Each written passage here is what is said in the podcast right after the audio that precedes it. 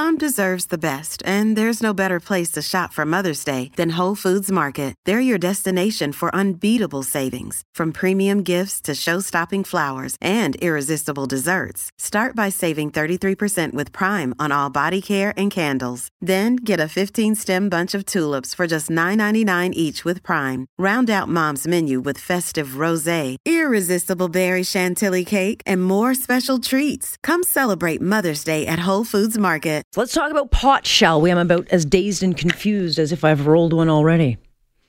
But I haven't, Mike. Don't worry. But yes, pot is legal-ish. And now the Liberals can brag that they got one whole promise fulfilled. How it works? Well, details. But the legalization date is now October 17th, my birthday. Whomever is baking my cake, take note. But yeah, as soon as the Senate signed off on Bill C-45, Trudeau tweeted out, quote, "It's been too easy for our kids to get marijuana and criminals to reap the profits. Today we change that. Our plan to legalize and regulate marijuana just passed the Senate." He said it with a few more pauses. But anyway, you get the drift. But let's be clear. Legal pot won't make any kids safe anywhere in this country. And it's also not going to stop them from getting it. And it's going to do absolutely zero to stop the black market. In fact, I think it will embolden it, just the way we saw with tobacco. And I don't think I'm the only one thinking of that. Let's bring in J.J. McCullough. He is a writer, columnist. You can read him all over the National Post, Washington Post, and a darn good cartoonist. And he writes about this issue. Hello there. Hello. Great to be back with you. Yeah, finally. Nice to have you back on. I'm not against criminalization of pot. I don't get too excited about pot. I don't like the way that this is rolling out because I think we have, I think we're in for some turbulent times. Where are you on this? Well, the question that I always come back to is, are these laws actually going to be enforced? Because the question is, the way that I think a lot of your lay people on the street imagine this issue is that they think of sort of legalization as being synonymous with some sort of across the board amnesty / anarchy. Like the idea that everyone's just going to be able to smoke pot wherever they want, in any context. They're going to be able to sell it in whatever context they want. Quite similar to what the status quo is in Vancouver, quite frankly. But in theory, and the reason why Trudeau is sort of making these noises when he rolls out this legalization is that in theory, now that we have this robust legal regime, well, the laws are actually going to be enforced very strictly. And in fact, there's still going to be sort of large scale prosecutions, I should say, of people that break the various marijuana laws, this huge new bill that we just have passed. And my question is, is that actually going to happen? Is Justin Trudeau, and is, for that matter, the federal government and local law enforcement and all of our provincial governments, are they going to exert the kind of capital that is required to actually mobilize resources and enforce the laws of this legalization regime? Or are we going to do what we're already doing right now and just kind of take a step back and turn a blind eye and sort of let the status quo continue unabated, which would actually lead to the very problems that you were alluding to before in terms of, children having access to it, the rates continuing to be high, more and more people continuing to smoke marijuana, more and more people continuing to make money from the selling of marijuana? Well, my first guess would be that it's going to be a mess, because while they've dumped this on the provinces to deal with, I'll take Ontario. We just changed governments, and it is likely that Doug Ford will not go the public sector route. So he had kind of hinted during the election that he might look at the private market. But again, it's in a total anyone's guess kind of territory. We've spoken with municipalities, and I've even spoke with local Native chiefs who have said on the reserve system, they are not ready for this. They don't know what to do. They're not sure how they're supposed to roll this out. They haven't been given any information and instructions.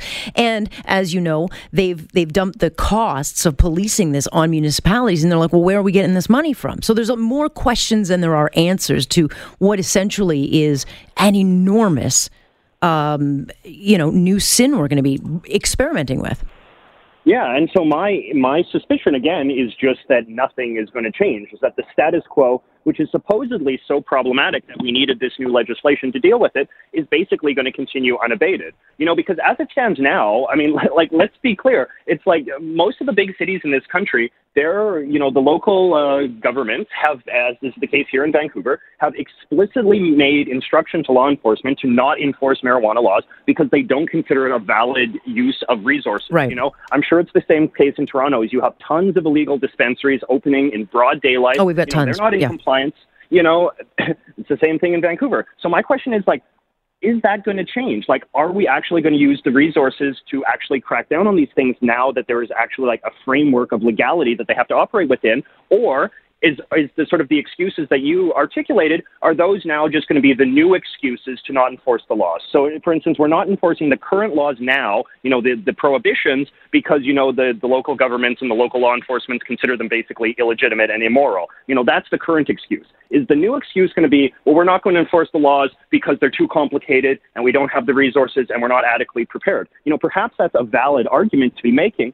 But, the end result will be basically no noticeable change from what we already have now, which, again, Trudeau has said is problematic, and Trudeau has said is what we're supposedly going to change. So that's just what I keep coming back to. Yeah, but I do think we're going to see a big difference because, already in the last year, wherever you walk, even when you're driving, you can smell it. It's a lot more prevalent everywhere you go. And so what I think you're going to see in the next 4 months, because they said it would be July 1st, now it's October 17th, but there's going to be this vacuum, of people who want to do it, want to try it, they'll just turn to the black market. And on the black market, you can buy it cheaper. No one smoking pot now buying it on the black market is all of a sudden going to go to one of these government-run stores. Frankly, they're going to go to their supplier who they trust and they like, and they get it cheaper.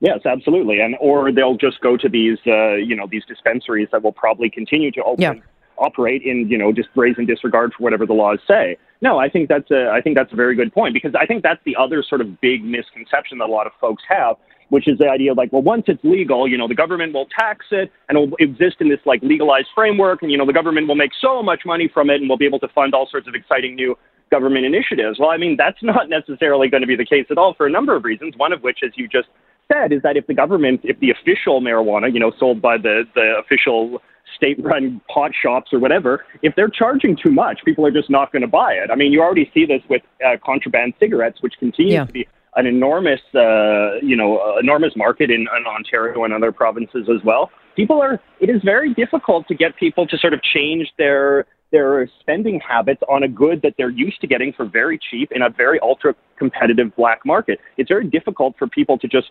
swallow that and then suddenly say, well, no, actually, I feel like paying more for what I'm sure will be an inferior product in their mind as well, because it will be regulated up the wazoo in all sorts of other ways.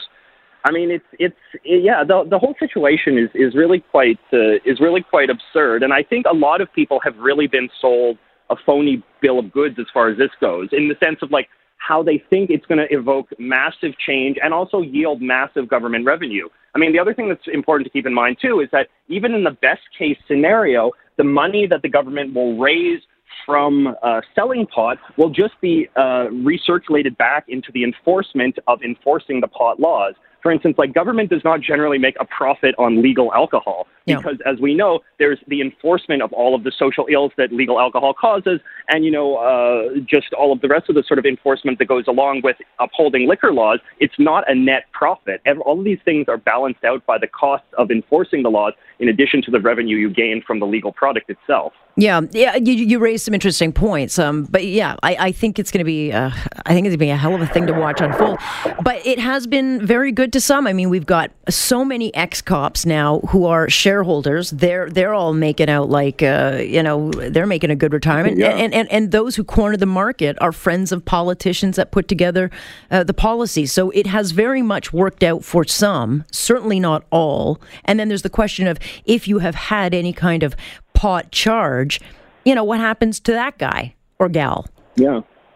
And it's not just the politically connected, it's often the politicians themselves as well. The former premier of British Columbia out here, Michael Harcourt, he's involved in the pot companies. We saw this in the States as well with, former Speaker of the House, John Boehner. These politicians are very canny. And I think that this gets into a problem as well, is that the legal marijuana industry is already the contraband marijuana industry is already $1 billion industry in this country, and it's only going to continue to make more and more money. And people really sort of have to grapple with whether or not and this was a subject that I wrote about in a recent column I wrote for National Review, whether or not we're just going to go through the cycle of big tobacco all over again. You know, whether or not soon we're going to have to worry about our children being victimized by a kind of like big predatory slick industry, you know, with slick advertisements pushing a useless product on, you know, susceptible people through all of this kind of, you know, BS marketing about how smoking makes you cool and makes you sexy and, you know, people will like you and you're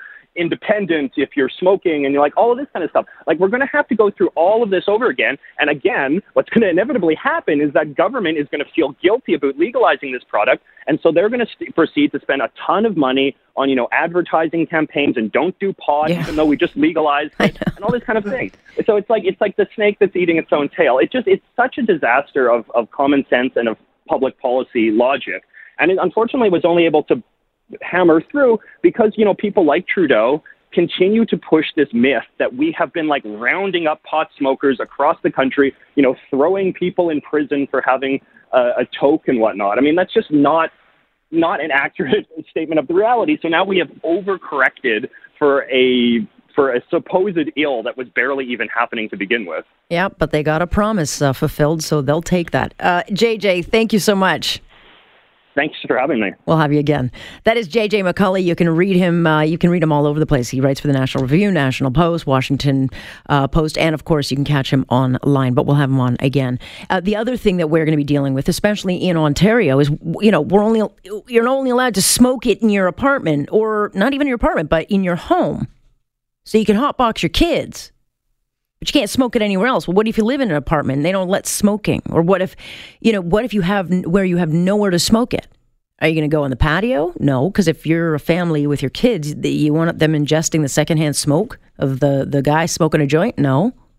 Unlike drinking, you do get high off of secondhand smoke. All sorts of little wrinkles that clearly are going to have to be dealt with. On this Wednesday, I'm Alex Pearson, and this is On Point here on Global News Radio.